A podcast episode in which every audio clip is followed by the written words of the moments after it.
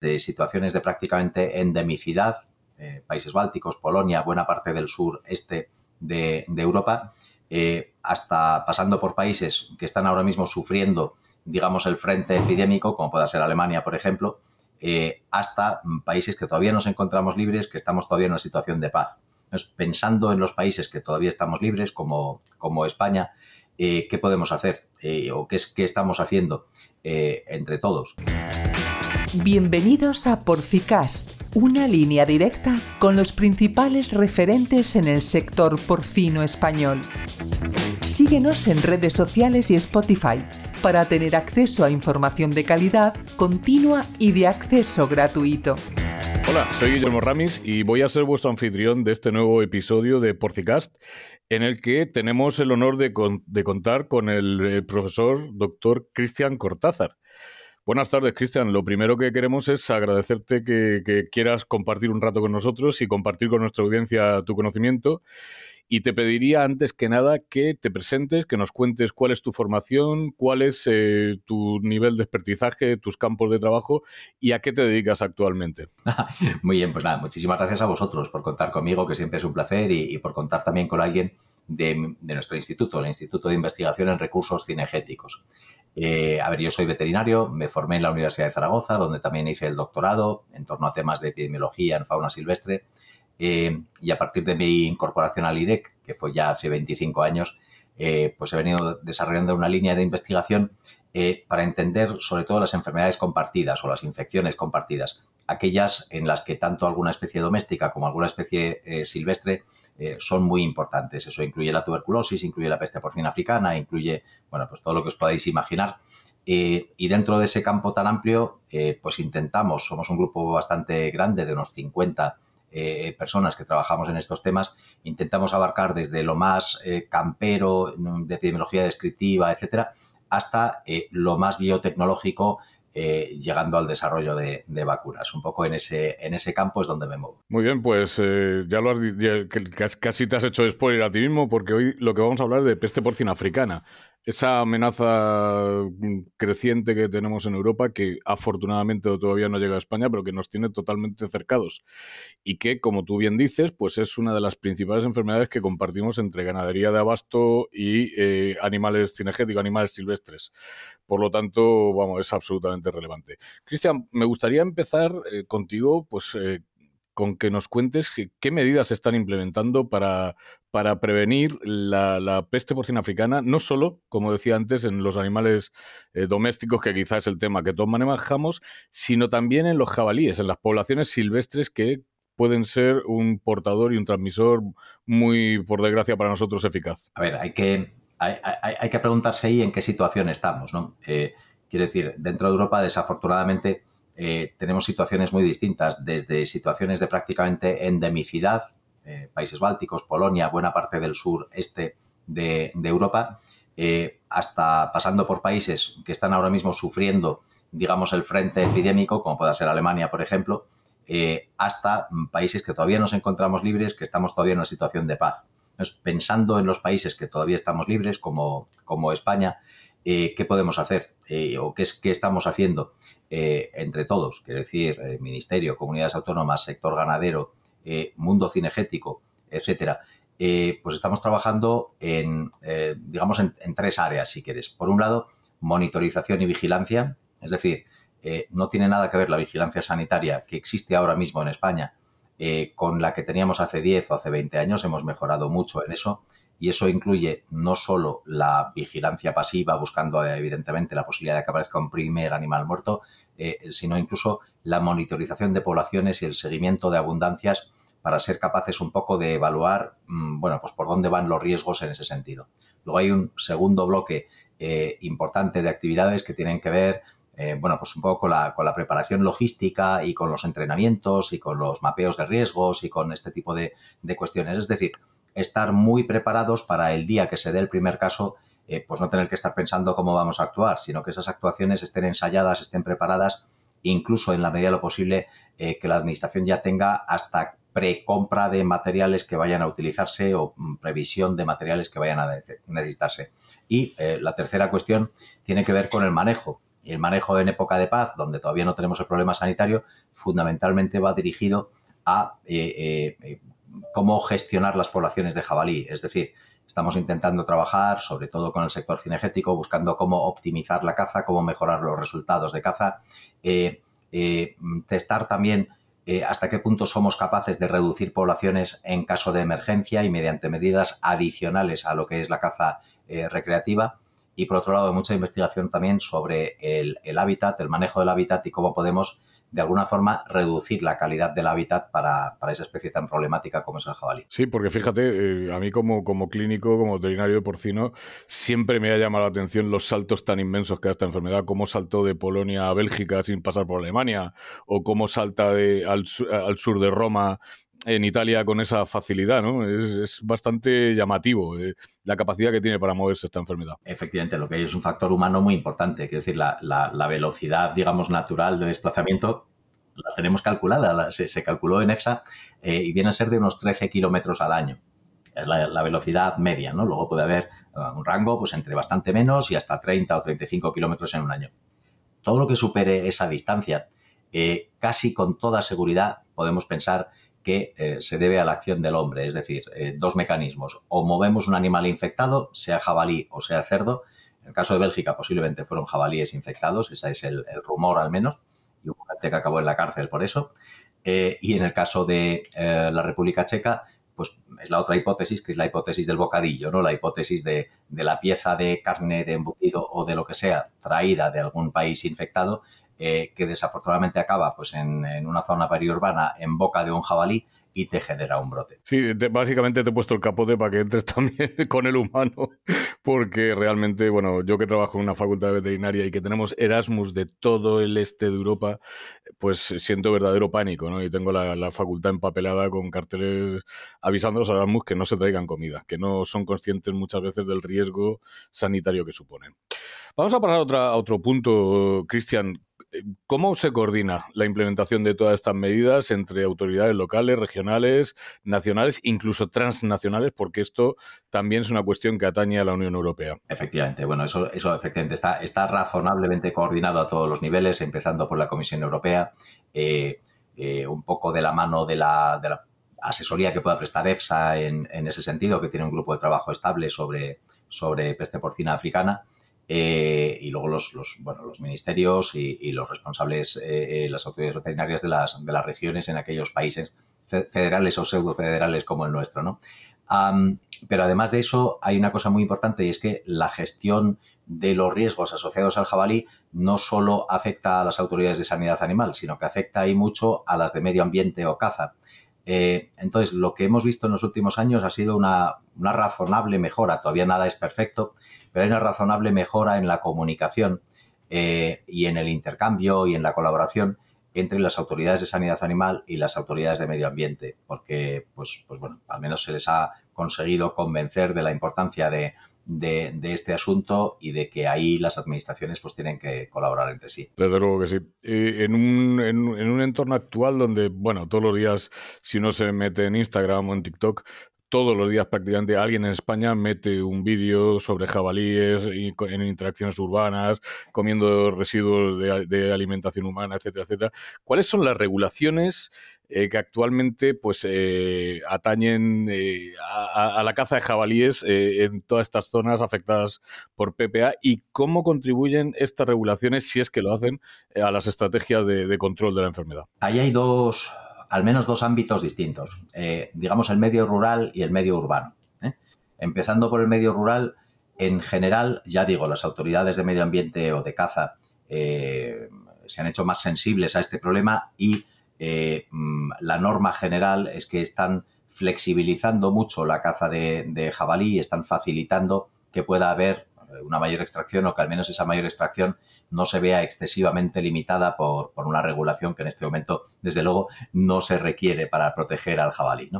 Eh, otra cosa es que la población de cazadores eh, que se dedican a, esa actividad y que por tanto pueden contribuir a esa regulación, eh, desafortunadamente en nuestro país, igual que en los demás países mediterráneos, Portugal, Francia, Italia, está envejeciendo muy rápidamente, está habiendo poco reclutamiento de personas jóvenes y se está mermando también el número progresivamente. Es decir, estamos realmente perdiendo progresivamente capacidad para controlar el jabalí en el, en el medio rural.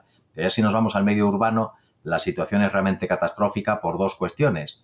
Eh, una puramente, eh, eh, digamos, de, sentido común, y es que en zonas urbanas, evidentemente, la actividad cinegética está muy limitada y, salvo los temas de los arqueros y este tipo de cosas así un poco anecdóticas, pues realmente no hay un control mediante la caza recreativa de, esa especie plaga. Y dos, que con las nuevas regulaciones, la ley de derechos de los animales, etcétera, etcétera, pues nos hemos pegado un tiro en el pie. porque ahora mismo el jabalí es un vertebrado urbano eh, y meterle mano, igual que a cualquier otro vertebrado urbano, sea rata, sea gato o sea cualquier otra cosa nociva, eh, pues empieza a ser un auténtico quebradero de cabeza. Eh, de modo que esos jabalíes urbanos, que justamente son los más peligrosos a la hora de eventualmente alimentarse de un embutido traído de vete a saber qué país, pues esos vamos a tener progresivamente alguna dificultad mayor para controlarlos. ¿no? Sí, fíjate, Cristian, me, llama muchísimo la atención cómo eh, nuestro entorno parece que va en contra de, toda lógica. De repente, hace cinco años, pues en Castilla y León se pide una moratoria para que se prohíba la caza. Eh, bueno, se, trata, se alimenta, eh, incluso adrede en zonas periurbanas a los jabalíes porque se le considera que una especie en peligro, en peligro de nada, porque realmente tiene una superpoblación y la pérdida de escopetas, eh, ¿cómo la vamos a solucionar? Tú, me gustaría saber tu opinión. ¿Hay alguna forma de que realmente incentivar la caza, no? Porque ahora está muy mal visto. Esto, como dices tú, el bienestar se ha impuesto de una forma aberrantemente ilógica. Pero ¿a qué vamos a hacer cuando realmente no exista el número de escopetas necesarias como para que el desastre que ya tenemos vaya más todavía? A ver, hay que partir de una, mm, de una premisa eh, que es que ni siquiera con las escopetas que había hace 10 años hubiéramos sido capaces de frenar el crecimiento del jabalí. Es decir, la caza es realmente necesaria, contribuye mucho a, reducir las poblaciones, pero es insuficiente para realmente llegar ni siquiera a estabilizarlas. Es decir, si no la tuviéramos sería mucho peor, pero con lo que tenemos ya no llegamos. Eh, hay que partir de ahí. Pero bueno, dicho, dicho eso, eh, es verdad que vamos a peor y, es muy difícil remediar eso, porque parte eh, de, bueno, de lo que podríamos llamar el síndrome Bambi, ¿no? Eh, una sociedad cada vez más urbanita, cada vez más eh, eh, amante de los animales en el mal sentido y desconocedora tanto de la ganadería como del mundo de la caza, como de otros mundos más rurales, con las consecuencias que eso tiene. Entonces, realmente lo que haría falta es mucha más pedagogía de lo que es el animal, lo que es la utilidad del animal para las personas, eh, y lo que es la necesidad de gestión de las poblaciones animales, tanto domésticas como, silvestres. ¿no?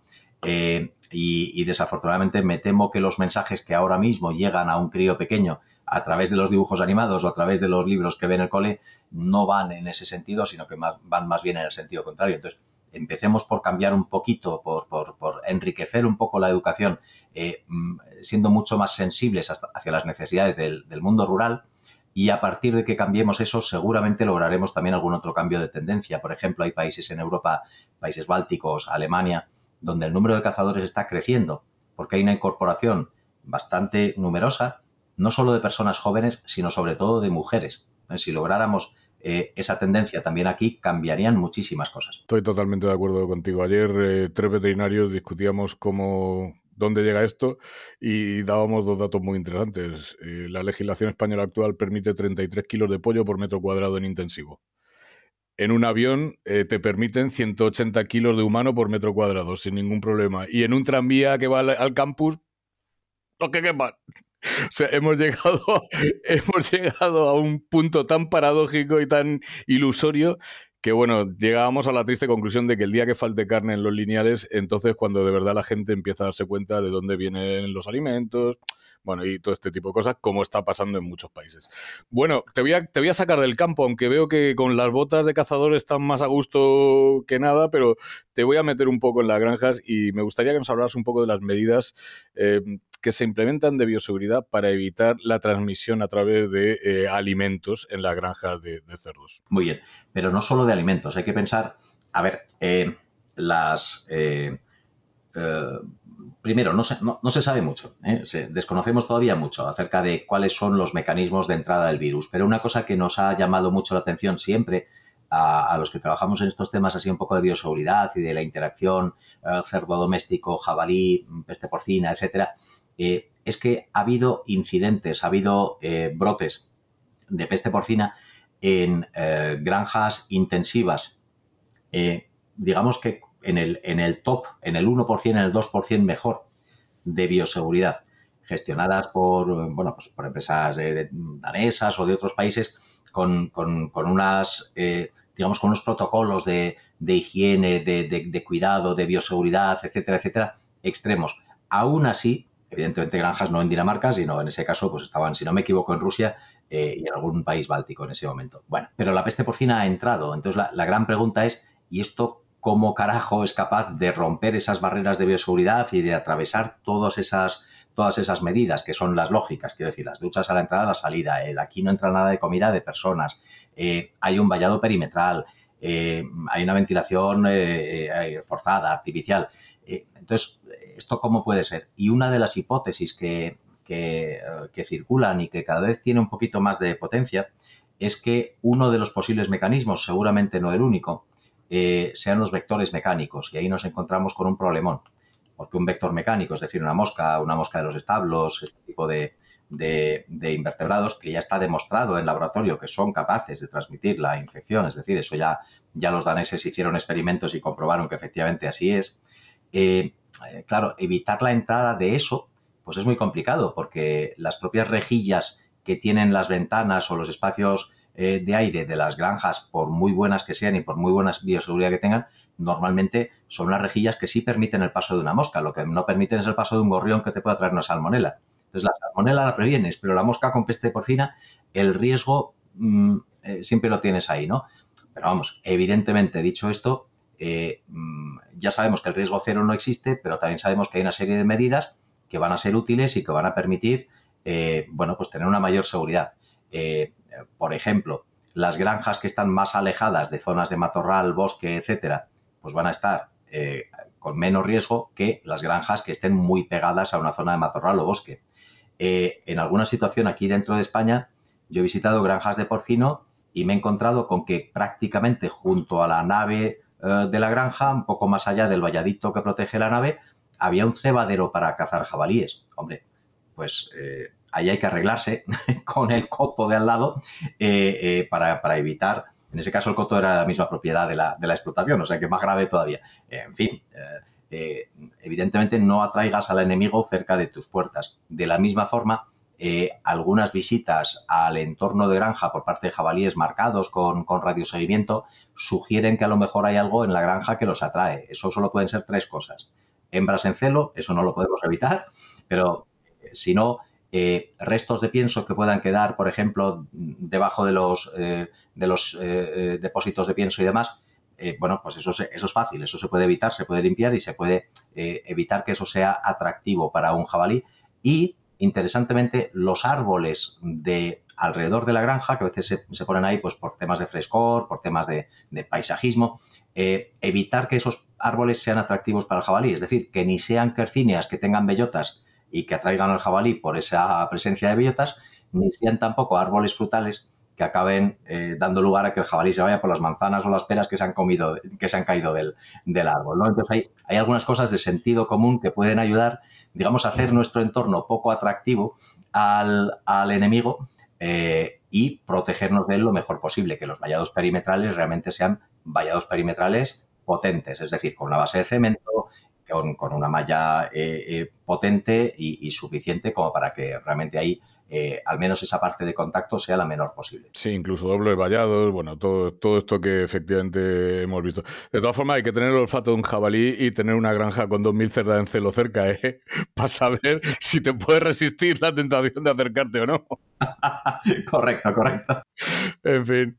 Y, y, y, en, los, y en otras instalaciones eh, que tenemos alrededor de la industria, en los mataderos, en las salas de despiece, incluso en los secadores, en los procesadores de embutido. ¿Qué medidas se implementan para, evitar la transmisión de la africana? Bueno, pues eh, las que ya tenemos. Decir, nosotros tenemos un sector eh, tanto de producción como de transformación que realmente es muy moderno, donde la trazabilidad, y más en porcino, eh, o sea, si me hablases de trazabilidad en algunas otras cosas, pues bueno, pues tira, pero es que en porcino la trazabilidad es espectacular. Prácticamente sabemos cada camión que se mueve, de dónde ha venido, a dónde va, qué es lo que lleva, ese producto dónde acaba. pero esas son medidas que vendrán estupendamente bien el día que tengamos una crisis porque al menos podremos eh, eh, pues parar la expansión de un problema si es que lo hemos detectado en un matadero, por ejemplo, o en, una industria transformadora, eh, por ejemplo, ¿no? Pero digamos que no son esencialmente medidas que eviten la entrada, sino más bien medidas que evitan luego la dispersión. En cuanto a evitar la entrada, hay alguna novedad interesante también, hay alguna cosa que, es, curiosa en, colaboración con, la gente de Sánchez Vizcaíno y, sobre todo con el grupo de Lucas Domínguez también, eh, se han desarrollado sistemas de muestreo de ADN ambiental a base de esponjas, ¿eh? que se puede pasar, por ejemplo, por los camiones de transporte o por este tipo de, elementos, y a partir de esa esponja luego se puede hacer una PCR y se puede hacer la detección de presencia o ausencia de eh, genoma del, virus de, la peste porcina, así como de cualquier otro patógeno. Pero es interesante porque ese tipo de herramientas eh, pues son no invasivas, no tienes que manejar los animales, estás pasando la esponjita por el fondo del camión y lo que estás viendo es, primero, ese camión está bien limpio o no está bien limpio y segundo, eh, si está sucio, eh, ahí hay algún resto de algo o no. Y eso, bueno, pues primero es, una herramienta útil para nuestra seguridad y segundo, dicho coloquialmente, acojonas un poco al que te, al que te está mandando el camión, ¿no? Ya procurará estar limpio porque si no, a lo mejor es que lo van a, lo van a pillar. Entonces, ese tipo de, eh, pequeñas tecnologías que van emergiendo, en este caso la detección de ADN ambiental del, virus, pues creo que puede ser bueno, pues una contribución más a que estemos un poquito más seguros. Totalmente de acuerdo. Nadie trabaja de la misma manera si cree que le van a pillar como que si cree que, no hay ninguna probabilidad. Eso estoy de acuerdo. Y fíjate, muy curioso, Cristian, cómo la trazabilidad tan extrema que tenemos en el porcino con los documentos de transporte, la guía, la perfecta mm, trazabilidad, como tú decías, de todo lo que se mueve un cerdo, se debe precisamente a estas enfermedades, africana, clásica y aftosa, que fueron las que hace 50, 60 años pues nos obligaron a implementar todo este tipo de, cosas para saber qué estaba pasando y dónde se movía la enfermedad, cómo se movía. Es muy curioso cómo, cómo eh, la historia parece circular. Te voy a pedir que hagas un ejercicio de adivinación. Ya sé que si fueras adivino no estaríamos hablando tú y yo, o estaríamos hablando en Bahamas con un cóctel en la mano en tu mansión. Pero, eh, por favor, quiero que me digas eh, si tú crees que realmente Africana tiene posibilidades de llegar a España. Vamos a ver, mira el mapa. Mira el mapa. Eh, la cuestión es que ya la tenemos en, en, muchísimos sitios, en muchísimos países. Y en la mayor parte de los casos ni siquiera sabemos muy bien eh, cómo ha llegado. Hay sospechas, pero simplemente son sospechas, en el caso que he comentado de, República Checa de, eh, eh, y de Bélgica. en Suecia acaba de aparecer en jabalíes, cerca de un basurero. Entonces, la hipótesis más plausible es que también sea resto de alimento al que han tenido acceso los jabalíes en ese basurero, pero realmente nadie lo sabe. los saltos a Italia el primero de ellos, eh, algunos de los jabalíes aparecieron relativamente cerca del puerto de, Génova, con lo cual la sospecha es también vía restos de alimento, vía puerto, eh, pues que ahí fuese la, vía de entrada, pero todos son, eh, pues eso, sospechas, indicaciones, posibilidades. Y la misma posibilidad tenemos de que nos ocurra lo que ha pasado en cualquiera de esos países que, cualquier otro. Es decir, mm, es una cuestión de tiempo, ojalá sea de mucho tiempo. Em, y, bueno, eh, procuremos estar lo más preparados posible, pero seamos también conscientes de que el país más preparado que había en Europa frente a la peste porcina, eh, tuve además la, ocasión de visitar y de, y de evaluar su, su, nivel de respuesta y su nivel de, de, preparación, que era Alemania en ese momento, pues, pues sufrió eh, una invasión de peste porcina que sigue, que sigue sufriendo ahora mismo. ¿no? Es decir, y ellos desde luego cuentan con unos medios fin, de todo tipo, superiores a los nuestros. Es decir, eh, el futuro, bueno, pues, pues, hay que ser conscientes de la realidad. ¿no? Lo que pasa es que es verdad que nosotros somos una península y Alemania, la pobre, es que está rodeada. tiene unos vecinos muy peligrosos. O sea, ¿que crees que veremos a los francotiradores del ejército español en los Pirineos? Como en República Checa. Eh, no sé, hay una, hay una cierta hay una cierta, eh, no sé, como costumbre de pensar en los Pirineos y que nos va a llegar por arriba, ¿no? Nos va a llegar por, pero no, no, no, no tiene, no tiene por qué. Tú, tú mismo lo has dicho antes, la mayor parte de los saltos largos, de más de 30 kilómetros, eh, se han dado por el factor humano y el factor humano te puede aparecer en cualquier lado. Para mí es más probable que el primer caso lo tengamos en una Barcelona o en una Madrid o en un, eh, ¿sabes?, en un sitio con, conexión aérea, eh, con mucho tráfico de personas y donde además puede haber jabalíes urbanos. Yo creo que esa, esa mezcla de mucho movimiento de personas y mucho contacto, mucha cercanía a fauna urbana, en este caso jabalíes, eh, me parece una mezcla eh, francamente peligrosa. ¿no? te pierdas el campo Cartagena con uno de los puertos más activos del Mediterráneo, una densidad de porcino en Fuente Álamo de un millón de plazas de cebo y una población de inmigrantes centroeuropeos muy importante. Eh, yo cada vez que cada vez que hago estas tres cuentas casi que me dan ganas de llorar, pero bueno. Cristian, la verdad es que estoy disfrutando como, como un verdadero enano y, seguiría hablando contigo toda la tarde, pero mm, vamos a dar la oportunidad a que nos volvamos a juntar. Así que ahora te pido recomendaciones para prescriptores, para de gente que toma decisiones, incluso, fíjate, para nuestros gobernantes. Haz alguna recomendación con respecto a esta enfermedad. A ver, eh, pues, eh, pues yo diría que dos. Eh, dos. Una, mm, reforzar aún más, yo sé que se ha hecho, yo sé que se está trabajando, yo sé que hay todas las comunidades autónomas están poniendo empeño. Pero creo que todavía se pueden apretar un par de tuercas o tres más en bioseguridad. ¿eh? Seguro. Tanto en intensivo como sobre todo en extensivo. Pero se pueden apretar un poquito más las tuercas y se puede hacer un poquito más de, esfuerzo. Porque además yo entiendo que por parte del sector se va a encontrar comprensión y se trabaja ahora en colaboración, eh, pues a lo mejor es más fácil avanzar cosas que luego ante la urgencia y ante, ante una situación ya de, de desesperación. ¿no? Eh, y la segunda cosa es, eh, claro, eso requiere un cambio, bueno, pues hasta de, hasta de algún ministerio, ¿verdad?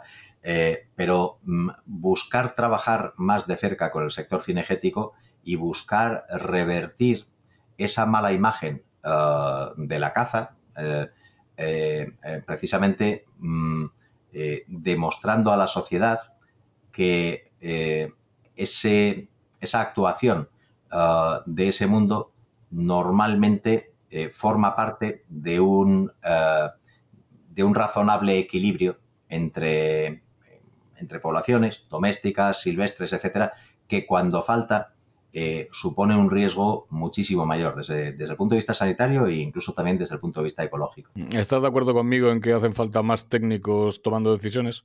Sin duda, sin duda. Y lo que hace falta también es que esos técnicos se, se, entiendan. Ya digo, ha mejorado mucho ese entendimiento entre técnicos, entre, entre administraciones eh, pero sí, hace, hace falta avanzar. Muy bien, y un pequeño, es que no puedo evitar preguntar, pero ¿y vacunas? ¿Cómo andamos de vacunas frente a africana?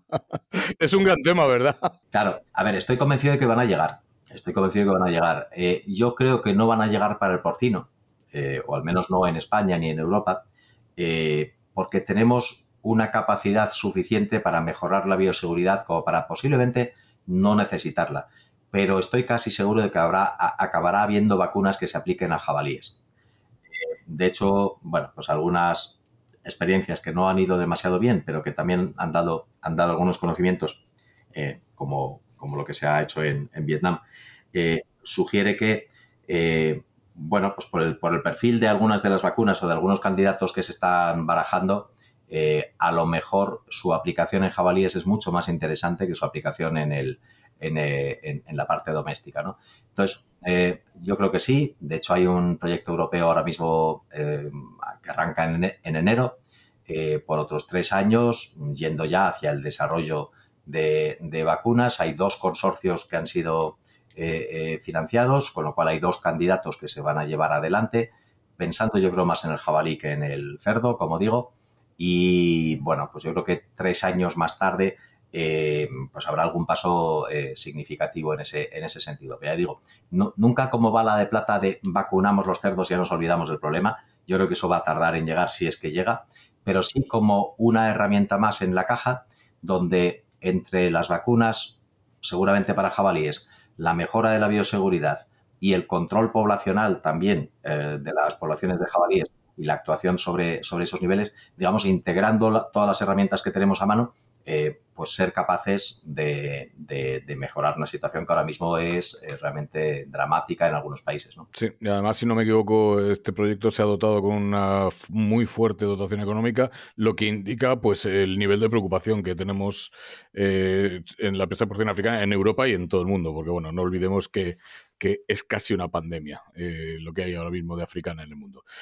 Cristian, para terminar, te voy a pedir lo que le pedimos a todos nuestros invitados. Por favor, nomina a una o más personas que a ti te gustaría escuchar en un episodio de Porcicast hablando del tema que, a ti se te ocurra, por favor. Pues mira, eh, en primer lugar a Joaquín Vicente, que es compañero aquí en el IREC, mm, pero él está mucho más centrado en los temas de, monitorización poblacional de, jabalíes en toda Europa. Trabaja muchísimo, muy de cerca con, con EFSA y realmente es la persona que ahora mismo tiene la visión de cómo evolucionan y cómo van a evolucionar en el futuro las poblaciones de jabalí en cada país europeo y en cada comunidad autónoma española. Eh, y además de eso, trabaja muy, muy eh, eh, fuertemente en los temas de bioseguridad, específicamente además en bioseguridad en porcino, tanto en extensivo como en intensivo. Bioseguridad entendida como la parte, digamos, más centrada en el contacto doméstico silvestre, no la bioseguridad clásica de la ducha y el pediluvio creo que es interesante, creo que es un aire, fresco. Ah, y otra persona muy interesante es, el doctor José de la Fuente, que es un, físico cuántico eh, volcado en la inmunología y en el desarrollo de medidas preventivas que van desde los probióticos, prebióticos y posbióticos hasta las vacunas de última tecnología. Y está trabajando en distintos modelos. En algunas colaboraciones hemos trabajado también con el modelo porcino eh, em, bueno, pues frente a salmonela, frente a eh, eh, complejo tuberculosis, frente a distintas cosas. y creo que también puede arrojar, bueno, pues una perspectiva muy distinta a la que a lo mejor estamos acostumbrados los veterinarios. Pues recogemos tus dos invitaciones. Debo decir, debo decir que me pica especialmente la curiosidad el doctor de la fuente, porque por mi experiencia, cada vez que alguien hace algo tan multidisciplinar como eso, suele funcionar realmente bien y suele aportar un nivel de información em, verdaderamente espectacular. Lo mismo que has hecho tú. Muchísimas gracias, Cristian, porque eh, nos falta mucho por conocer de esa relación entre el mundo silvestre y el mundo de la producción animal, incluso a los veterinarios, a los técnicos que estamos involucrados en producción intensiva, muchas veces nos falta un poco más de, de entender. Nos falta entender que tener una granja en medio de un bosque puede parecer muy idílico, pero realmente desde el punto de vista de bioseguridad y de sanidad es una catástrofe absoluta. Vende muy bien para la sociedad, pero realmente desde el punto de vista de enfermedades eh, es eh, lo peor que se le puede ocurrir. Una. Fíjate, yo, eh, el doctor Albino Cortés hace muchísimos años decía, no, si los laboratorios de enfermedades veterinarias tienen que estar en el centro de Madrid y los de humanas tienen que estar en, en Valdeolmos, que lo estamos haciendo al revés. Correcto. Y, y, Albino tenía toda la razón del mundo. A veces nos da por hacer las cosas al revés y ponemos los laboratorios de alta bioseguridad de veterinaria en el campo y los de humana en medio de una ciudad de 6 millones de habitantes. Bueno, en fin, esto, esto ocurre. Muchísimas gracias, Cristian. Eh, ha sido un verdadero placer. He disfrutado muchísimo, he aprendido muchísimo contigo y estoy seguro de que nuestra audiencia pues va a hacer lo mismo y va a disfrutar mucho de la información que has compartido. Muchísimas gracias a ti y a todo el equipo. Un abrazo. Un abrazo. Si te gustó este episodio, no dejes de compartirlo con otros profesionales para que más personas puedan tener acceso a la palabra de los principales referentes en el sector porcino español.